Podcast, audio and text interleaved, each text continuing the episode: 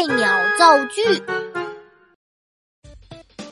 多多，老妈让我给你辅导，要不这样，我们先来练习一下造句。啊，有个学霸哥哥，我真的太难了。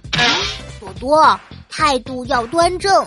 这样，我先跟你解释一下什么是造句。哥哥不用解释，造句不就是说一句话，把词语包含进去吗？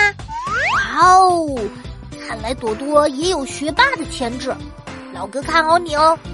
那你先用“但是”造个句子给我听听。